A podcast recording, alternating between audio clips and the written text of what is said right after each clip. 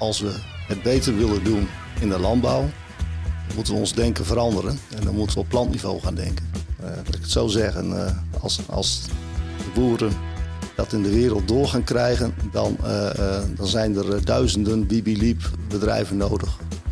Ik kan me voorstellen dat andere spuitfabrikanten, die leggen als een luis in de pelsing. Ik bedoel, je hebt een hele mooie machine daar staan, met techniek en alles erop. Dan komen de jongens van Bibiliep, trekken alles eraf en dan bouwen ze wat anders op. Dan denk ik, ja, zo de mythe. Ik zat laatst met een, uh, coöperatiedirecteur, die werd een beetje boos op mij. Dat ik zei van, ja, maar jij, jij zegt dat veel te stellig, dat verbruik uh, uh, niet duurzaam is. Ja, maar ik zeg, dat, dat is ook niet duurzaam. Als ik met mijn spuit het land oprij, in hoeveel ga ik de techniek zeg maar, uitdiepen of uitnutten in, in de vorm van waar die ook voor bedoeld is? Ik weet ook zeker dat over vijf jaar hebben we deze discussie niet meer. Dan is het gewoon een gegeven van, je moet dit gewoon hebben. Welkom bij de Farmcast, de mechanisatiepodcast voor iedereen die geïnteresseerd is in teelt en techniek. In deze podcast belichten wij, Niels van der Boom en Robert Sleutel, actuele en interessante onderwerpen op het gebied van mechanisatie in de landbouw. Wij stellen de vragen die altijd al op het puntje van jouw tong lagen aan de mensen die expert zijn in deze sector. Veel luisterplezier gewenst.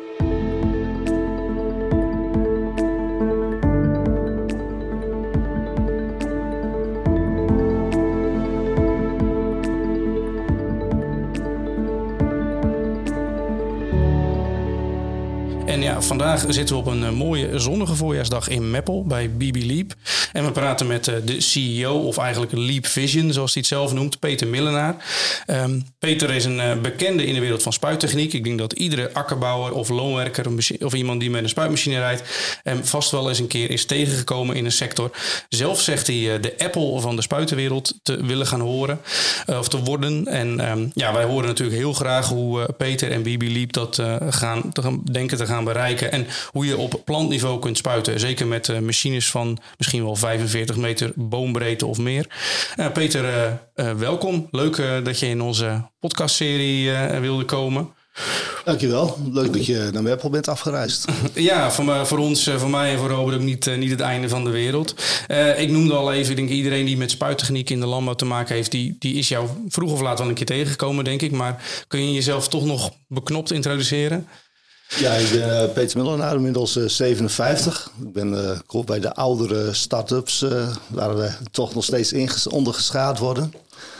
En ik heb een lange internationale carrière altijd in de landbouwmechanisatie gehad. En ja, van 2008 tot 2018 in Nederland voor een machine, machinefabrikant geweest. En daar eigenlijk al vrij snel tot de conclusie gekomen dat als we het beter willen doen in de landbouw, dan moeten we ons denken veranderen. En dan moeten we op plantniveau gaan denken. En aangezien wij techniek ontwikkelden, en ik vooral geïnteresseerd was van hoe kan je nou uh, dingen verbeteren. Ik kan wel een spuit maken die weer een meter breder is, maar het is veel interessanter of je van 1 hectare meer af kan halen of met minder middelen hetzelfde eraf kan halen. En dat kan maar op één manier, is, uh, was mijn conclusie, op plantniveau gaan sturen de variatie is altijd veel groter. Als je, hoe kleiner je kijkt, hoe groter de variatie is. Ja, en als je kijkt naar in ieder geval jouw recente carrière, spuittechniek is altijd wel een rode draad daarin geweest. Uh, klopt dat? Is dat inderdaad, dat is wel echt jouw ding? Of, of zijn, zeg je van nou, ik kan ook over een eh, ploeg, kan ik ook heel enthousiast worden? Nou, ik, ik, ik kan uh, vooral Toevallig, ik, kom net uit Zweden voor iets heel anders. Daar gaat het voor AI, voor uh, dairy farms. Daar word ik ook heel enthousiast van. En waarom? Omdat je daarmee ook de individuele waarneming en controle uh, 24, 365 kan doen. En wat wij doen met de spuittechniek is ook gewoon niet meer kijken naar hectares, maar een hectare opknippen in 160.000 vakjes. En dan uh, weten wat er op ieder vakje gebeurt. En daar zit gewoon zo ongelooflijk veel potentie uh, om dingen beter te doen. Uh, laat ik het zo zeggen, als, als de boeren dat in de wereld door gaan krijgen, dan, dan zijn er duizenden Bibiliep bedrijven nodig om aan de vraag te voldoen. Is die, is die interesse voor plaatsspecifiek of plantspecifiek werken historisch in Rusland begonnen op de, op de prairies daar? Of uh, hoe, uh, moet je die historie zien? Heb je dat daar gezien? nee, Nee, nee, niet, niet echt. Dat was nog wel echt het introduceren van andere methodes. En dat was, het moet ook passen in, een, in een ecosysteem. En daar paste heel goed grootschalige landbouw. en daar, daar waren zoveel stappen te maken voordat je, je vast zat. Dan ga je eerst een laaghangend fruit doen. Maar als jij gewoon een goed ontwikkelde landbouw hebt, en je wil een stap maken, ja, dan daar is eigenlijk pas de echte interesse gekomen. En eigenlijk vooral als ik dan weer een keer naar Australië vloog en uit het raam zat te kijken. Ik denk van ja, die boeren zijn allemaal heel hard hun best aan het doen om overal hetzelfde te doen. En als ze dan de oogst hebben, dan zitten ze uh, op de combine en dan zeggen ze van nou, dit heeft niks opgebracht. Oh, dit is leuk, dit levert goed op. En als je dan tegen ze vraagt van, uh, ja, wat had je eigenlijk willen doen? Dan weten ze allemaal wel achteraf van, ja, daar was het onzinnig. Daar had ik wel wat moeten doen. Nou, dat is precies waar, uh, waar ik door getriggerd was. Ik zeg maar, als we dat willen, moeten we techniek ontwikkelen die dat kan.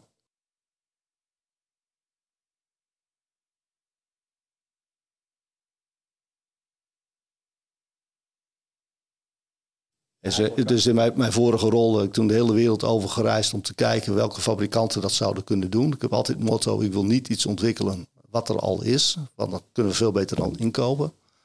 En de conclusie was dat gewoon niemand in de wereld uh, met deze vraagstelling bezig was. Ook de grote uh, uh, jongens in de, in de AgTech niet. Hm? Nog steeds.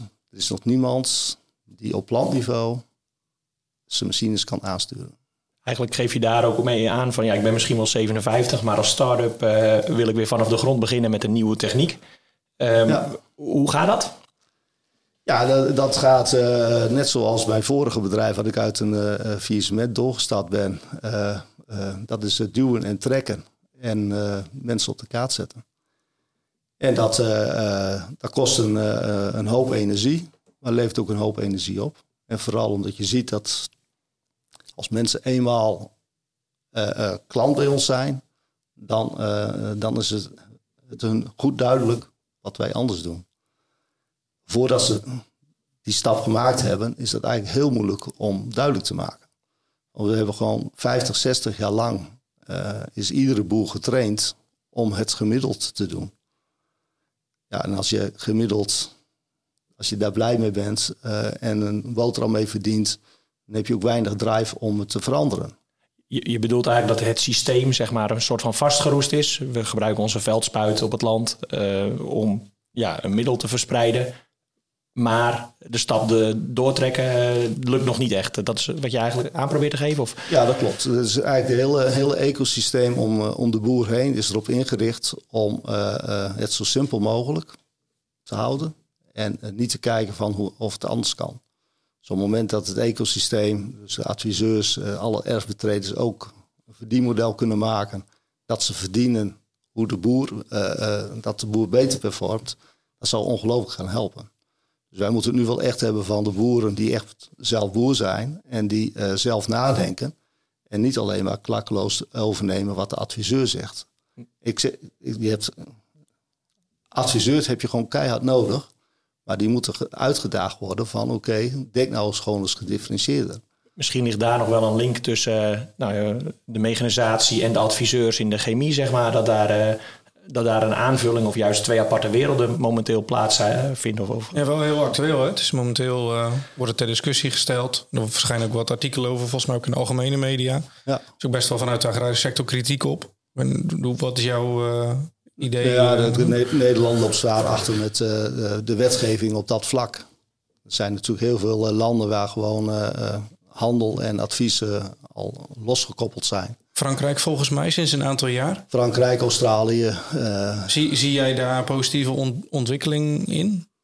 Ja, de, het is natuurlijk voor de adviseurs moeten zich dan ook weer uitvinden. Dan kan je niet simpel copy-paste, maar dan moet je ook echt toegevoegde waarde leveren. Maar uh, ik zie daar zeker hele goede mogelijkheden in.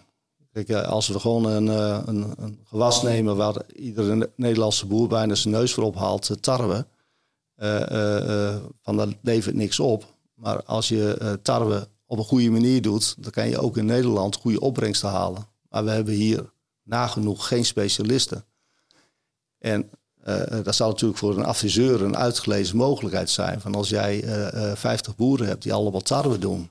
En je hebt er één man die er echt specialist is en ook de tools heeft om dat helemaal goed te kunnen monitoren. Dan durf ik rustig te stellen dat die opbrengsten 30, 40 procent omhoog gaan. En dat de inputkosten ook hetzelfde naar beneden gaan. En dan is het in één keer wel een teelt die interessant is. Ja.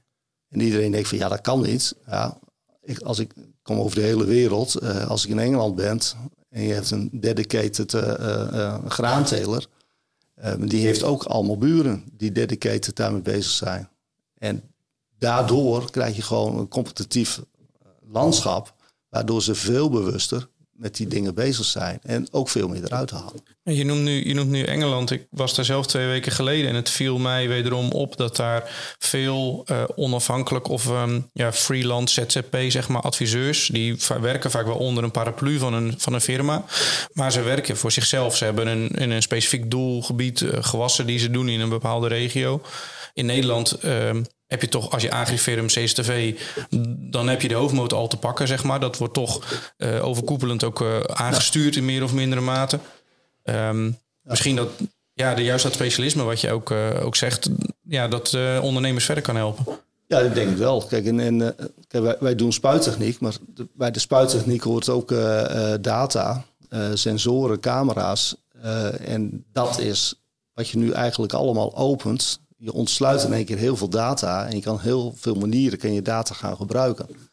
Ja, en hoe beter je dat weet te combineren, hoe beter je daar ideeën over heeft. Iedere boer die kan vandaag de dag meer data verzamelen dan een, uh, een wetenschapper in zijn hele werkzame leven heeft, uh, heeft verzameld. Ja. Zo, zo extreem uh, is het. Ja, en dan komt AI, data, maar daar hoort ook gewoon specialistische kennis bij. En spreek je, spreek je vaak adviseurs die, die ook helemaal die, die die data echt als een enorme bron uh, zien? Nee, over, over het algemeen daar uh, zeer uh, teleurgesteld in. Zo, ja, dus ik maar je mag een beetje gewoon bij de naam noemen. Ja, ja nee, kijk, wat, wat het is, is wat, een, wat er meteen geroepen wordt. ja, maar dan krijg je resistentie. Maar ik heb nog nooit gezegd dat je niet moet spuiten als je ergens een risico loopt. Als je een hoog risico loopt, dan moet je gewoon spuiten. En ook genoeg. Als je niet genoeg spuit, dan krijg je resistenties. Dus generiek alles naar beneden brengen is levensgevaarlijk. Maar als jij selectief wordt en je, ik houd even bij tarwe, en je hebt een, een, een open gewas wat droog is, ja, dan is jouw risico's op fungicides uh, uh, veel uh, heel anders als dat hij nat is, waar geen wind door en dicht is dus daar, daar kan je op, op al, alle bespuiten kun je wel een, een selectief iets doen. Alleen dat, ja, dan komt uiteindelijk het puntje bepaald. Ja, we moeten wel een verdienmodel hebben. En ik denk dat, dat, dat, dat we daar als economie, in de breedste zin, niet alleen de landbouw, allemaal een uitdaging voor hebben. Dat we verdienmodellen moeten maken, niet meer op gebruik. Want alles wat je verbruikt is niet duurzaam. Ja. En ik zat laatst met een, uh, een coöperatiedirecteur, die werd een beetje boos op mij. Dat ik zei van, ja, maar jij, jij zegt dat veel te stellig, dat verbruik uh, uh, niet duurzaam is. Ja, maar ik zeg, dat, dat is ook niet duurzaam. Het juiste gebruik, daar gaat het denk ik meer om. Hè? Dat je het op de juiste wijze inzet en met de juiste techniek. Ja. Alleen denk ik daar dan nogmaals tussen de chemieleveranciers en dan de mechanisatietak, degene die de machines bouwen, misschien wel te veel onwetendheid van elkaar is. Dus dat degene die de machines bouwen, de middelen die in de landbouw gebruikt worden, niet goed genoeg kennen voor de toepassing. En dat degene die de chemie produceren, ja, de uitvoering tekort kennen. Ik, ik, ik weet niet of, of dat, dat zo is. Misschien moet er wel, uh, uh, misschien is wel ruimte. Ik denk dat er is ruimte voor, voor een nieuwe vorm van adviseurs. En ik denk dat de mechanisatiebedrijven die eigenlijk de tools moeten voorzien van de boer waar die mee kan werken. Maar hoe die daarmee werkt, dat is traditioneel natuurlijk nooit door een mechanisatiebedrijf gedaan. En, uh, uh, en dat is nu met een hele nieuwe tak van uh, data, is daar wel, wel behoefte naar. En dat En dat zou een, voor mij is dat een uitgelezen kans voor, de, voor coöperaties of voor nieuwe coöperaties. Of een groep boeren om daar met elkaar mee aan de gang te gaan. Een soort van ouderwetse landbouwdienst. Ja, ja. Ik, ik denk dat daar heel veel in zit. En, en dat, vroeg net uh, over mijn, Rusland-ervaring. Kijk, een van de goede dingen van het systeem, het werkte niet omdat het een communistisch systeem was, maar de structuur die daar was van mensen die echt alleen maar bezig waren met planten en mensen die alleen maar bezig waren met uh, trekkerijen, die opdeling was op zich prima. Van als die man die op die trekker zit ook nog moet gaan bedenken wat hij moet doen, ja, waar is hij nou goed in? Is hij nou trekkerchauffeur of is hij plantendokter? Ja. Nou, uh, ik denk meer even naar de techniek. Uh, we, horen nu meer over uh, chemie of hoe chemie toegepast wordt in de sector. we zitten hier bij Bibiliep. Bibiliep maakt een, een systeem. Wat, voor systeem is Bibiliep, Peter? Bibiliep is een, een, een, systeem wat je op een spuitmachine kan bouwen. En daarmee kan je je spuit zo aansturen dat je ieder plantje precies dat kan geven wat hij nodig heeft. Dus dat betekent letterlijk dat je 160.000 verschillende dingen kan doen op één hectare. En, en wat bouw je dan op de spuit? Zeg maar, wat, wat, wat, zie ik voor me als klant? Of ja, dat is, een, uh, dat is aansturing van een, een, een klep. Uh, dat is een stuk elektronica om dat klepje aan te sturen. En daar zit heel veel vernuft in. Dus het gaat in 0,8 milliseconden gaat hij helemaal open. een hele korte cycli, waardoor we zeg maar, theoretisch 200 keer per seconde zouden kunnen schakelen. Doen we nooit, hebben we niet nodig. Dus dat doen we ook niet. In de praktijk uh, komen we eigenlijk bijna nooit boven de 50 uit. En we sturen dat zo aan dat je altijd, ongeacht hoe hard je rijdt en wat je spuit, altijd de juiste verdeling hebt. En dat klepje dat monteer je op elke nozzel? Op iedere nozzel wordt hier gemonteerd.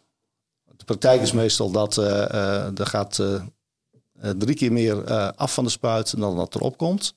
En de spuit wordt in één keer uh, honderd keer intelligenter. Dus even ter, ter, aanvulling, jullie pakken een bestaande combinatie die iemand in de schuur heeft staan. Die wordt volledig gestript of bijna volledig gestript. En daar komt de Bibeliep technologie op. Nou, nou volledig alleen, alleen daar waar het waterwerk zit. Dus alleen bij de spuitboom. Daar halen we de afsluiters af, zetten we klepjes op. En alle aansturing naar de klepjes toe wordt er afgehaald. En dat sturen we aan met een paar kenbussen. En daardoor wordt die spuit in één keer uh, intelligent. Dat hij uh, een hele, hele hoop data kan verwerken. En precies dat kan doen wat je wil. Dus uiteindelijk is het allemaal zo ingericht. Momenteel uh, beginnen de appelbomen weer te bloeien. Dan kijken we naar de, naar de appelbomen, hoeveel bloesem erin zit. En als dan de appelteler zegt van ja, deze boom die heeft te veel bloesem, waardoor er te veel appels aan deze boom gaan komen. Deze ga ik een beetje spuiten om te zorgen dat hij minder heeft. En deze heeft echt veel te veel bloemen. Die moet even een zware bespuiting hebben. Met als doel waarnemen. En dan real-time precies de juiste afgifte daar neer te gooien om het effect te krijgen. Ja. Ja, dat is wel een mooie bruggetje die, uh, die je maakt. Want ik kan me zo voorstellen, de techniek, het proces wat je net beschrijft, dat is het makkelijke gedeelte. Het moeilijke gedeelte is om. Kijk, die, als die man één appelboom heeft en die zegt, nou, deze, die moet iets meer, die moet iets minder, dat is niet zijn probleem. Maar wanneer die een hectare heeft, of wanneer die 10 hectare heeft, of 100 hectare heeft, het, het collecteren van de, van de data op het juiste moment met de juiste beelden en het dan ook nog naar eh, om te zetten in een taakkaart en dat weer naar de machine te sturen en dat weer uit te laten voeren, dat lijkt me het moeilijke gedeelte. Ja en nee. Uh, daar, wordt, uh, daar wordt heel veel angst over opgeroepen. Maar uh, dit geval met die, die boomgaarden. het beste is om met opa even een rondje door de boomgaard te lopen. En die kan precies uitleggen hoe die het vroeger deed. Hij zei, ja, deze boom die gaf ik vroeger een volle laag. En deze gaf ik wat minder. Het enige wat wij doen is dat nu automatiseren. Dus we nemen waar. We laten het zien wat we waarnemen. En we geven meteen de actie erachter.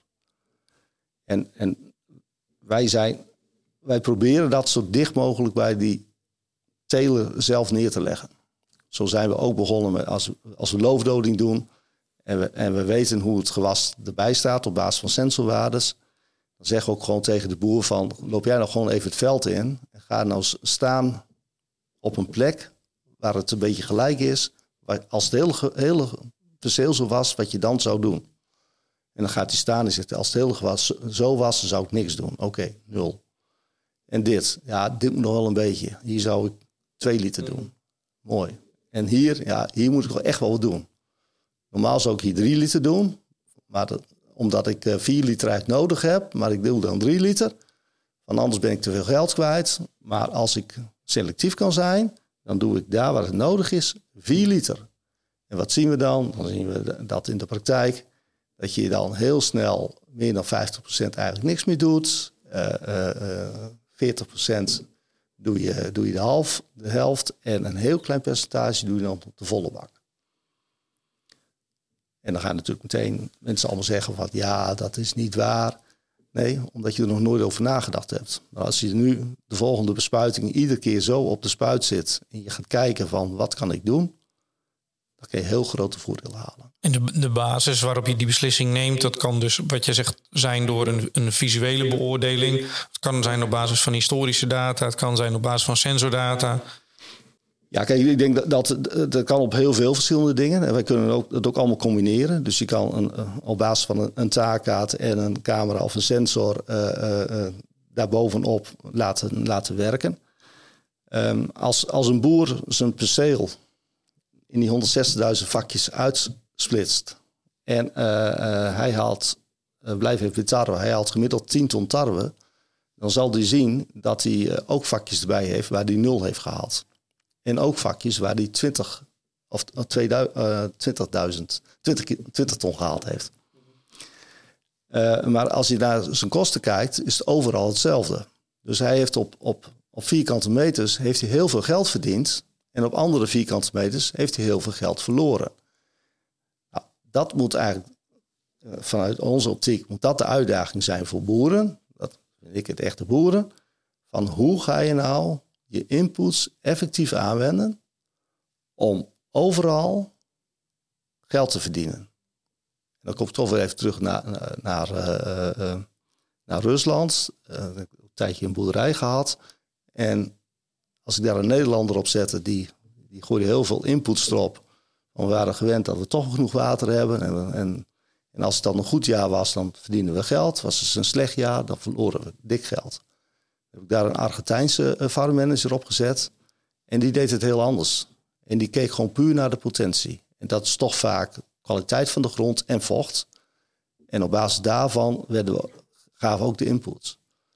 En het gevolg, we verloren nooit geld. En meestal halen we gemiddeld hogere opbrengsten dan met die andere aanpak.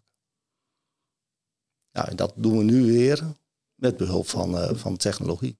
Nu de, nu de, de landbouwindex volgens de, de vele accountants uh, wat omhoog gaat, zeg maar. De boeren gaan weer wat meer, meer geld verdienen.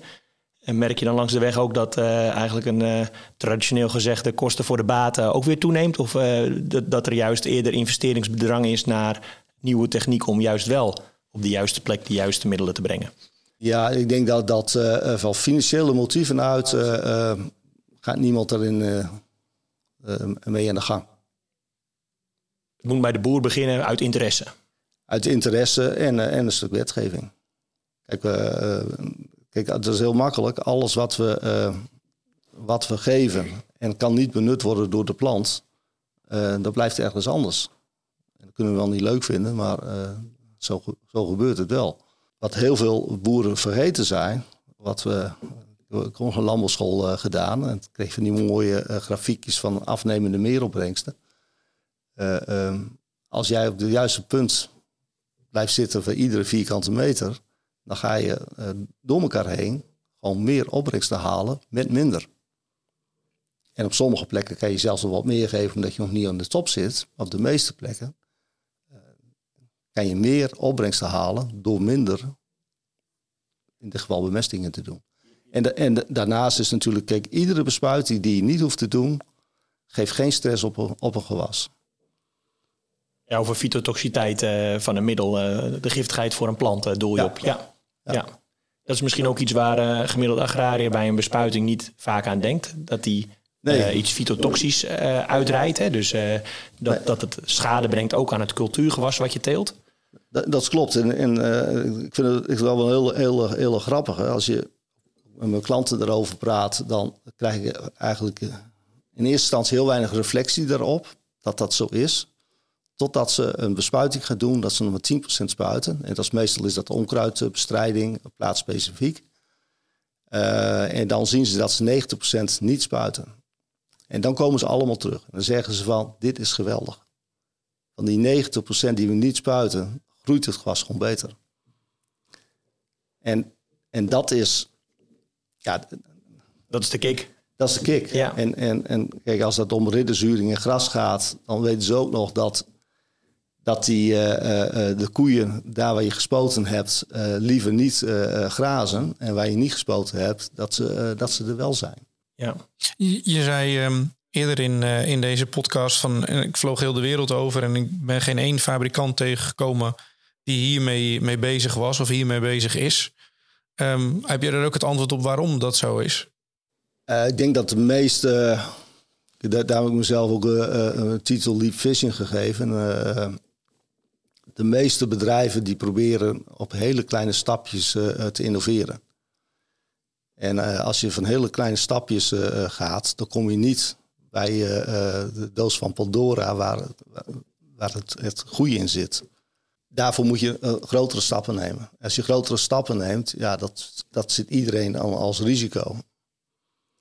En waarom zou je het doen als je met een klein stapje commercieel gezien als fabrikant al, al succesvol bent? Ja. Dus die nemen gewoon kleine stapjes.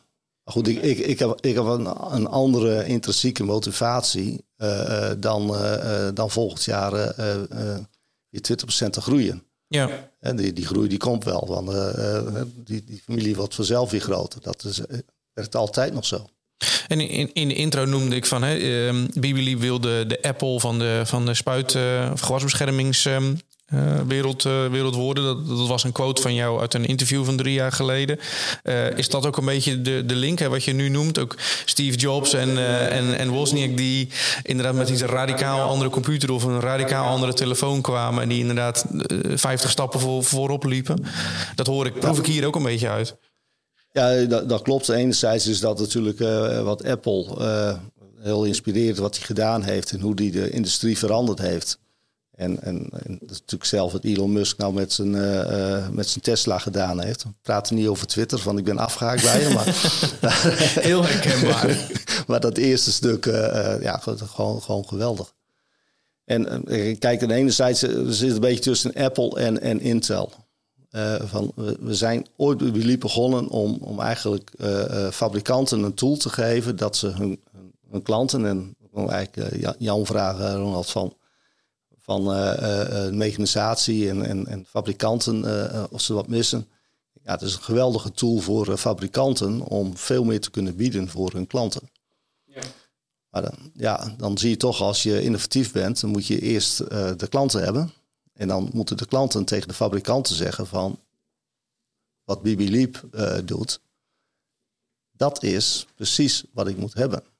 En als daar dan genoeg vraag naar komt en eh, irritant genoeg zijn, dan, eh, eh, dan gaat het vanzelf schuiven. Je, ja, je creëert een soort disruptie in de keten en um, ja, daardoor gaat, het, gaat het allemaal draaien en lopen. Maar als je zegt de vergelijking met Apple, um, denk ik ook aan heel eigenwijs. Hè, van, het mag op iedere manier, zolang het maar de onze is. Dat is ook de kracht waarom dat bijvoorbeeld een, een Apple-telefoon gewoon goed werkt. Of een, uh, of een computer van Apple. Uh, zou je die eigenschap ook aan, aan BBL willen toelichten? Zeg van nou, dit is onze, onze visie en daar kun je in meegaan. En wij ja. gaan hier vol voor. Die visie daar ga ik, vol voor. Uh, uh, de eigenwijzigheid van helemaal alles uh, zelf doen, zoals wat Steve Jobs. dan zou ik weer een, een spuit moeten gaan bouwen. En, nou, die vraag heb ik inderdaad, ja, die heb ik ook nog op papier staan. Ik kan me voorstellen dat andere spuitfabrikanten die leggen als een luizende pelsing. Ik bedoel, je hebt een hele mooie machine daar staan. Met techniek en alles erop. Dan komen de jongens van Bibeliep, trekken alles eraf. En dan bouwen ze wat anders op. denk je, ja, zo de mythe. Ja, nou ja, goed. Sommige fabrikanten moeten heel blij zijn. Van, die hebben in één keer klanten die tevreden zijn met hun machine. Anders hadden die klanten misschien wel een nieuwe machine gekocht. Weer hopelijk van hun merk. Nou, er zijn ook een aantal klanten bij die zeker niet dezelfde machine terug hadden gekocht. Maar goed, dat, dat, dat terzijde. Ja, dit is een, goede vraag van hoe, hoe uh, fabrikanten dat zien. Kijk, wat we nu wel zien, we zijn nu met, met, inmiddels met uh, acht fabrikanten bezig om helemaal leap editions te maken. Dat doen we de hele aansturing.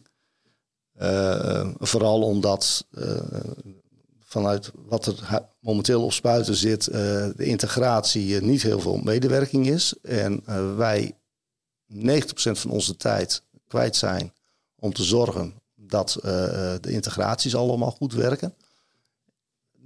Dus niet, het praat niet over onze eigen ontwikkeling, uh, maar gewoon in het veld. En wij vinden dat we het ook moeten doen. We kunnen een klant niet laten zitten zeggen van uh, ja, dat is fabrikant A, die heeft het niet goed voor elkaar. Ja, dan zullen we toch een workaround moeten maken voor hem. Ja, die integratie, daar bedoel je mee aansluiten op een bestaande spuitcomputer. Ja. Of aansluiten Ja. op een Om, op het moment dat, dat fabrikanten het netjes doen volgens de protocollen en netjes ISO-bus volgen, dan hebben wij geen pijn. Dan hebben wij ook geen werk eraan. Maar dat is niet altijd zo. En dat ervaart iedere boer natuurlijk in de dagelijkse praktijk ook regelmatig. Maar dan moet je, wij vinden dat wel onze verplichting, dat wij die, die extra stap maken om te zorgen dat het wel werkt. Want anders is het zo van, ja, het is jullie systeem. En dan kunnen wij honderd keer uitleggen dat, het niet, dat wij het wel goed doen, maar dat een ander zich niet houdt aan afspraken. Ja, daar heeft een boer niks aan. Dus je moet gewoon oplossen. Maar, dus nu met die fabrikanten doen we de hele besturing. Dat is in ieder geval makkelijk. Dan eh, is er ook geen discussies over eh, wie wat doet. En wij haken wel gewoon aan bij een, eh, een GPS-systeem binnen de capaciteiten van een GPS-systeem. En daar waar een GPS-systeem niet kan leveren wat nodig is om op plantniveau te sturen, en dat is vrij snel, daar doen wij het ook weer zelf. Dan plaats je een eigen display ernaast. Nee, niet zozeer een display. Maar eh, eh, dat, dat kan prima daarop. Maar wel eh, de, de taakkaarten eh, waar we dan over praten, die draaien we dan in onze eigen, op onze eigen computer. Is dat, is dat niet, niet snel een, een knelpunt inderdaad wanneer je, je zegt 100 160.000 vakjes, dat je daar klem gaat lopen, gewoon de, de, de datastroom en die er doorheen gepest moet worden om het zomaar even uit te drukken? Dat, dat is het voordeel dat we een beetje Apple zijn. Dat wij dat in de basis eh, eh, al goed hebben ingericht. Dus wij kunnen dat eh, makkelijk aan. In, in de tuinbouw doen we zelfs vakjes van 5 bij 5 centimeter. Om het, dat is nog 25 keer meer data dan 25 bij 25. En daar, daar kunnen we gewoon prima mee draaien. En dan kan je ook duizenden hectares in één keer in één taak uitladen. Dus we hebben geen beperkingen van als jij taak wil maken van 3 bij 3 meter, dat je maar 4 hectare kan inladen. Nee, van 25 bij 25 centimeter kan je eh 2, 3000 hectare inladen. Dat doe je hier niet, maar we hebben in Australië wel klanten die dat wel doen. Gigantische datastroom lijkt me ook, of niet? Hoe, hoe, gaan jullie daarmee om? Is dat van de klant? Of is dat, eh, waar komt dat? Nou, over data. Kijk, data heeft, krijgt pas waarde als je wat met de data kan. Eh, en zijn van mening dat de data is altijd van een, eh, van een klant. Maar eh, ehm, als wij voor bepaalde toepassingen de data nodig hebben om door te ontwikkelen, moeten we hem wel kunnen gebruiken. En dan, en dan zullen we ook altijd zorgen, eh, als we met camera's werken, dat die geanonimiseerd wordt. Dus dat niemand kan zien van waar die data vandaan komt. Maar die hebben we wel nodig. Met name als we algoritmes ontwikkelen om camera's eh, iets te laten, eh, eh, laten doen wat we graag willen. Ja, want je noemde daar net op, eh, ja, we hebben nou, verschillende gewassen als eh, appels en granen, maar ook aardappelen. Maar we hebben ook eh, verschillen in, nou, ja, werken met een taakkaart gegenereerd door een ander systeem of een, een sensor of een, eh, een gewascamera. Ehm, eh, hoe, hoe, ziet dat eruit? Is dat een keuze van de klant of is dat, eh, hebben jullie daar samenwerking of is het jullie sensor? Of hoe, hoe ziet dat eruit? Ja, wij, wij werken het liefst samen. Eh, ehm, eh, van dan hoeven we het zelf niet te ontwikkelen. Dus dat, is, dat staat altijd bij ons vooraan. Eh, maar we zien wel dat heel vaak, eh, je noemt nou een sensor en toen straks, we gaan de naam nu niet noemen, maar de naam we net al, is wel gevallen in het voorgesprek. Kijk, als, als, je, als, als die leverancier niet op landniveau zijn data gaat ontsluiten, dan kunnen wij ook niet meer dan op het niveau eindigen wat die leverancier ontsluit. En eh liefst zouden wij real-time op landniveau die data krijgen.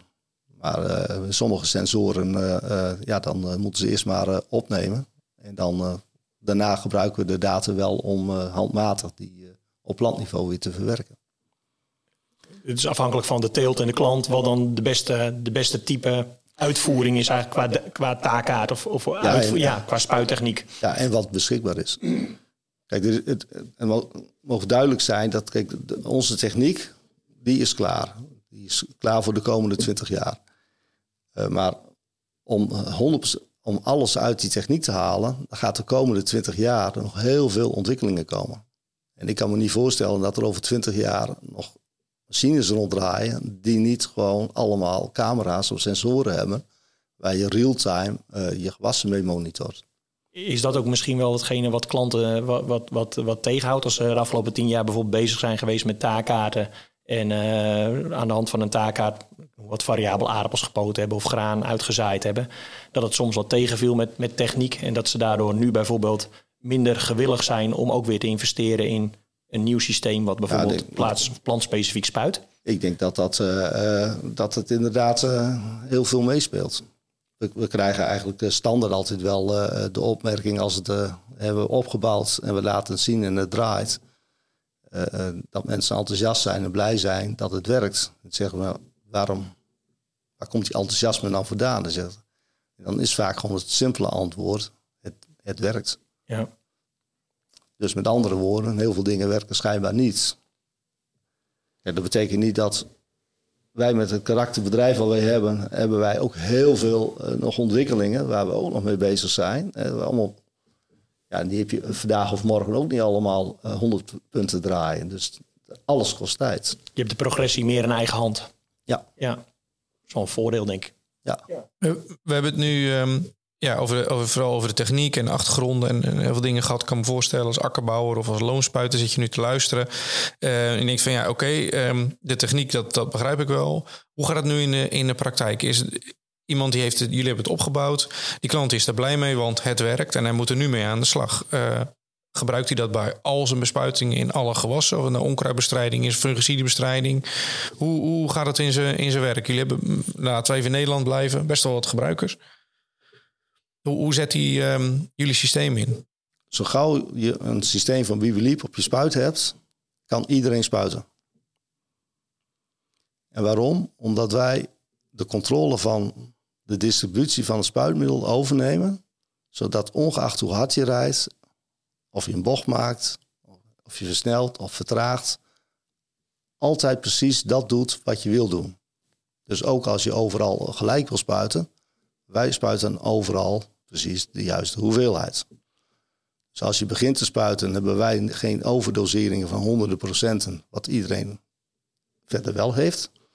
Dan zegt iedereen van ja, maar dat is maar alleen de eerste paar meter. Dat klopt, maar dat is wel een zware overdosering.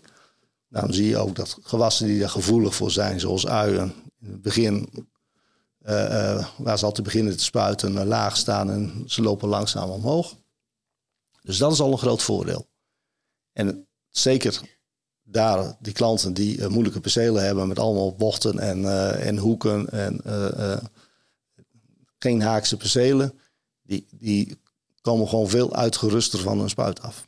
Dus dat is al, al stap 1. Dus je hebt echt tijd als je spuit om ervan te genieten. En dan vervolgens is stapje voor stapje dat, dat opbouwen. En sommige dingen kan je uit, uit je bodem halen.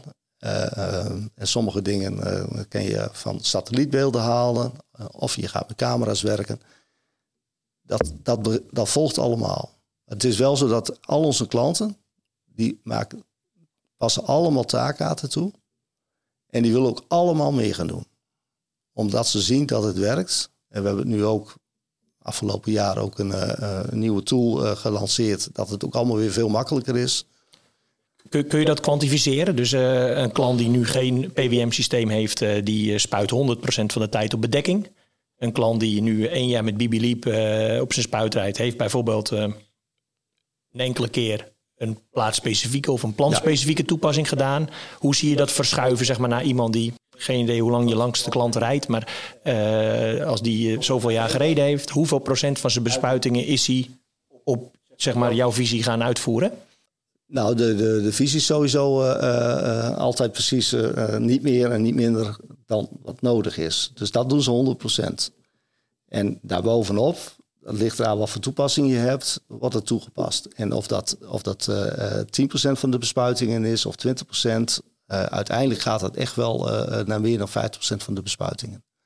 Maar da daar, zit, daar zit ook, ook natuurlijk met elkaar een heel veel leerontwikkeling bij. Kijk, als je, als je minder middelen wil gebruiken, je wil niet meer risico's gaan lopen. Dan moet je er op een andere manier naar spuiten gaan kijken. Waar loop ik mijn risico? Waar moet ik mijn premie betalen? Waar loop ik geen risico? Ga ik geen risico bepalen? Nou, dat zou heel mooi zijn als, als uh, de, de adviseurs uh, daar geld aan kunnen verdienen.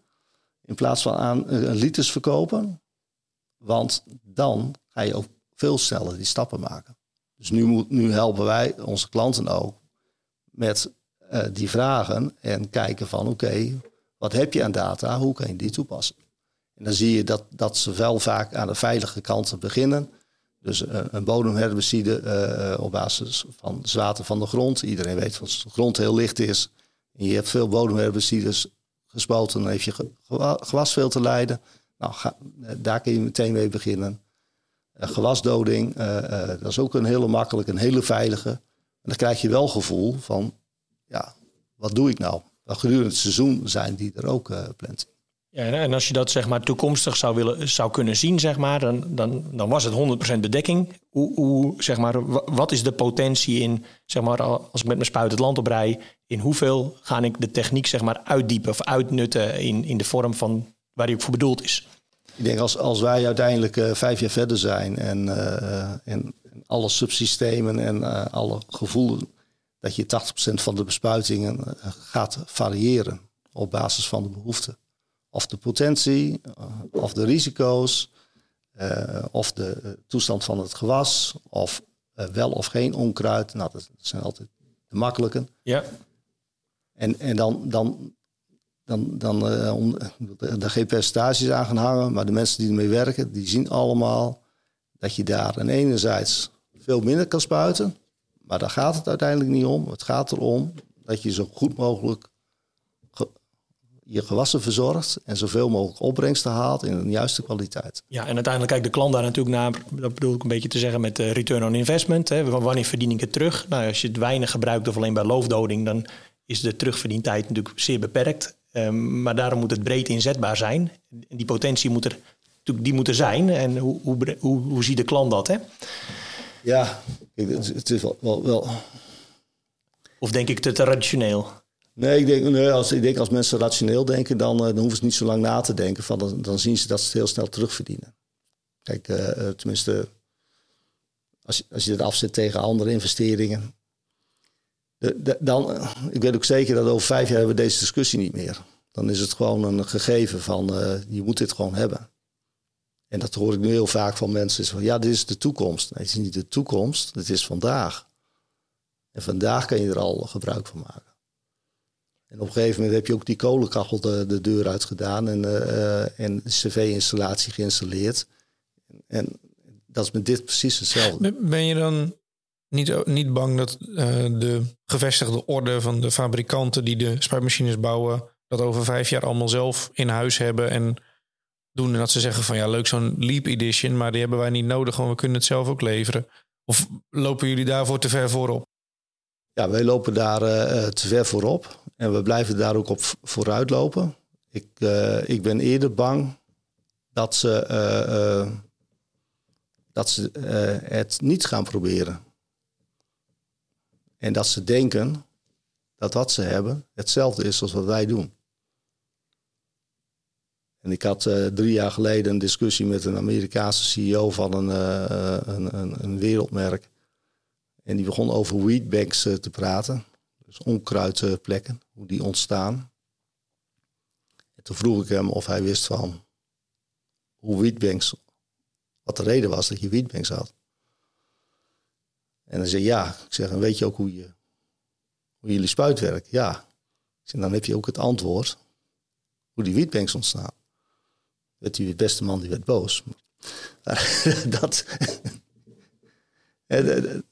dat, dat moet toch echt vanuit, vanuit de boeren moet dat uh, geïnitieerd worden. Ja, en een belangrijk onderdeel daarvan is ook van ja, het systeem erachter.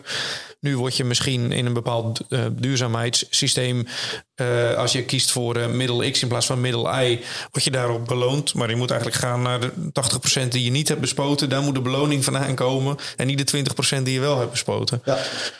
ja. Kijk, in, in, alles wat je niet spuit, per definitie groeit het gras gewoon dan beter. Dus daar, daar zit gewoon heel veel, heel veel in.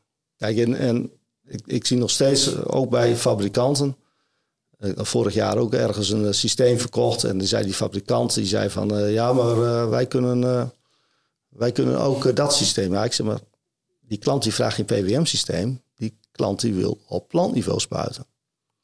Hij zei, maar dat doen wij ook. Ik zei, nee, dat doen jullie niet. Dat, dat is, als je met de camera spuit en, en, en, en, en je, je, wil op basis van wat je ziet variëren dan moet je real-time uh, je nozzels kunnen aansturen. Dat het ene nozzeltje 0 geeft, het andere nozzeltje 10%, en ene 20, 30, 40, 50, 60. Net wat het glas nodig heeft. Ja, ja. En als je, jullie zijn nu nou goed drie jaar bezig. Um, en ja, ruim een jaar denk ik echt vol in de media. En komen jullie op allerlei evenementen tegen. Dat is best een, een korte periode. Als we nu nog eens een keer drie jaar uh, vooruit kijken. Waar, uh, Waar staan we dan? Is dat inderdaad wat jij zegt, cameratechnologie, sensortechnologie met een BB Leap? Uh... Over drie jaar BB Leap. Kijk, ik, ik, heb nooit BB Leap begonnen met de intentie om er een heel groot bedrijf van te maken. Maar dat gaat het wel worden. Omdat we gewoon veel meer moeten doen om alles te laten werken dan eerste instantie de bedoeling was. Dan durf ik rust te stellen dat 80% van de fabrikanten allemaal dit standaard in hun assortiment hebben opgenomen. Ik zeg niet 80% van de fabrikanten allemaal Bibiliep, maar wel 80% van de fabrikanten technologie die in ieder geval dat pretendeert wat wij kunnen, wat wij ook kunnen. Ja, ja. Ik ben, ik ben heel benieuwd hoe, hoe dat gaat. Robert, jij bent natuurlijk zelf nog part-time akkerbouwer. Is dat farming on plant level? Is dat, is dat ook een echte ambitie van jou? Nou ja, ja, je wil nauwkeuriger werken. Ik denk dat dat, dat, dat belangrijk is. maar ja, wat voor kosten staan er ook tegenover? Ik denk dat dat vanuit origine ook wel in beheer is. Kun je dat, kun je dat noemen? Het is altijd, die vraag krijg je altijd van, hoe kost dat? Nou, Robert, hoeveel hectare heb uh, nou, we delen ongeveer 65 hectare. 65 hectare. En uh, wat ben je aan chemie kwijt jaarlijks? Ik denk een uh, 30, 35.000 euro. Ja, wat voor omzet draaien? Uh, poeh, ja, we hebben dit jaar goede uien. Vorig jaar was Jullie hadden die van een euro. Vorig, nou, net niet, maar uh, vorig jaar waren ze iets minder. Uh, toen, uh, toen, waren, ja, toen eindigden we niet met de potentie die het had. Maar, ja, nou, kijk, als je dan, dan kijkt naar wat wij doen, dan, en dan eventjes afhankelijk van hoeveel en hoe snel je dingen inzet en wat het gaat opleveren, ben ik ervan overtuigd dat je meer dan 50% aan chemie kan besparen. Ik durf eigenlijk wel te zeggen 80% als alles in, in, in place is. Dat je precies weet wat er aan de hand is. En dat je alleen maar die zieke wat geeft of die hoog risico heeft en de rest vitaal houdt. En aan de andere kant dat het ook een positief effect gaat geven op de opbrengsten van zeker 20%. Ja. Kijk, in, op, op die twee uh, assen zit je te sleutelen. Dus de ene kant heb je eigenlijk een, eh, een basissysteem van ons uh, uh, al in twee jaar terugverdiend op de chemie. En aan de omzetzijde eigenlijk binnen een jaar. Dat, dat ja. is een. nou goed, jij, jij bent een, een, een, met alle eerbied een, een kleinere kleine akkerbouwer. Daar, daar waar de hectares groter zijn of je loonwerkers hebt, ja, dan gaat het allemaal veel harder. Heel, uh, heel interessant, denk ik. En ook uh, ja, mooi om um, toch een beetje... Zoals wel de loonwerkers die vragen vaak van... wat is mijn verdienmodel? En uh, daar verbaas ik me altijd over. Ik denk van als... En dat kijk even naar Robert. Als, als, als een loonwerker nou bij jou komt en zegt van... Robert, je hebt last van je aardappelopslag, maar ik heb een, uh, ik heb een camerasysteem. Dus in plaats van dat jij hem met hakje gaat doen... Uh, met de hand. Of ja. uh, dat je een, een round-up-rol eroverheen gaat. Pakken wij hem even plaatsspecifiek aan. vind je het dan belangrijk hoeveel chemie hij daarvoor gebruikt? Zeker. En wil jij meer betalen als hij meer chemie betaalt, gebruikt? Wil jij meer betalen als hij meer chemie gebruikt? En in principe gebruikt hij toch minder met die techniek? Ja, maar wil je dan... dus dat, dat is de vraag. Gaan, gaan de kosten, gaan de, uh, zijn hogere kosten, zeg maar, uh, neem je die ten opzichte van minder chemie? Of, of uh, dus, zou je lager willen betalen en wel meer chemie willen afnemen? Dat is wat jij bedoelt, denk ik. Ja, dus als ja. je, die uien waren heel goed. Dus ja. als je met de camera de aardappelopslag had, ik weet niet of je dat ja. hebt, hoe je teelplan eruit ziet. Maar als je dat hebt en je doet heel specifiek en je spuit 10% van het areaal uh, en 90% niet, dan heb je toch flink wat kilo's uien extra's gehad. Dus voor mij is dat, dat de uitdaging voor, voor een loonwerker met elkaar. Met, met de telers ook zo van als we investeren in die technologieën, ja, dan moet, die moeten natuurlijk wel vergoed worden. En zeker voor een loonwerker. Kijk, de akkerbouwer die verdient gewoon zijn geld terug aan het product. Dus... Ja, daarom doen we, wel, doen we wel een rijenbespuiting in plaats van, laten we dan doen in plaats van een volveldsbespuiting. Dus dat er gaat, denk ik dat we die kosten nemen. Alleen ja, uh, ja uh, maar dat is een goede vraag inderdaad. Uh, PWM begint bij, denk ik, gelijkmatige druppelverdeling. En dat is in de basis wat je ook met je veldspuit wil doen. Ja, en wij willen dan op plantniveau spuiten. Alleen daar waar het plantje staat ja. en de juiste hoeveelheid. Schaal je op. Ja. Nou ja, jullie hebben volgens mij in uh, krap drie jaar tijd al best wel veel bereikt. En nou ja, als die sneeuwbal verder blijft rollen, dan ben ik wel heel benieuwd uh, uh, hoe, het, hoe het verder gaat. En waar dat we misschien over drie jaar dan over praten. Um, je liet volgens mij of het in het voorgesprek, maar ook nog in de podcast zelf al het woord AI vallen. Dat is ook wel een hele interessante. Daar heb je ongetwijfeld ook wel een, een visie op als, als Leap Vision. Um, of dat nou in deze podcast gaat passen, denk ik niet, niet meer. Maar misschien is dat wel, wel een volgende stap. Bedankt in ieder geval ook om ja, een beetje toch een kijkje te geven in, in jouw hoofd en wat, je, wat je ziet en ook over heel de, heel de wereld. Um, dus ik zou zeggen, wie weet tot de volgende keer. Dankjewel en succes met jullie podcast. Leuk dat je luisterde naar de Farmcast podcast. We zijn erg benieuwd wat je van deze uitzending vond. En ook ontvangen we natuurlijk altijd graag tips of ideeën voor toekomstige afleveringen. Je kunt reacties sturen naar farmcast.farmmedia.nl of je vindt ons op Facebook, Twitter of Instagram. Alle Farmcast podcasts kun je terugvinden op Spotify of Apple Podcasts en natuurlijk ook op onze website farmcast.nl. Tot de volgende podcast.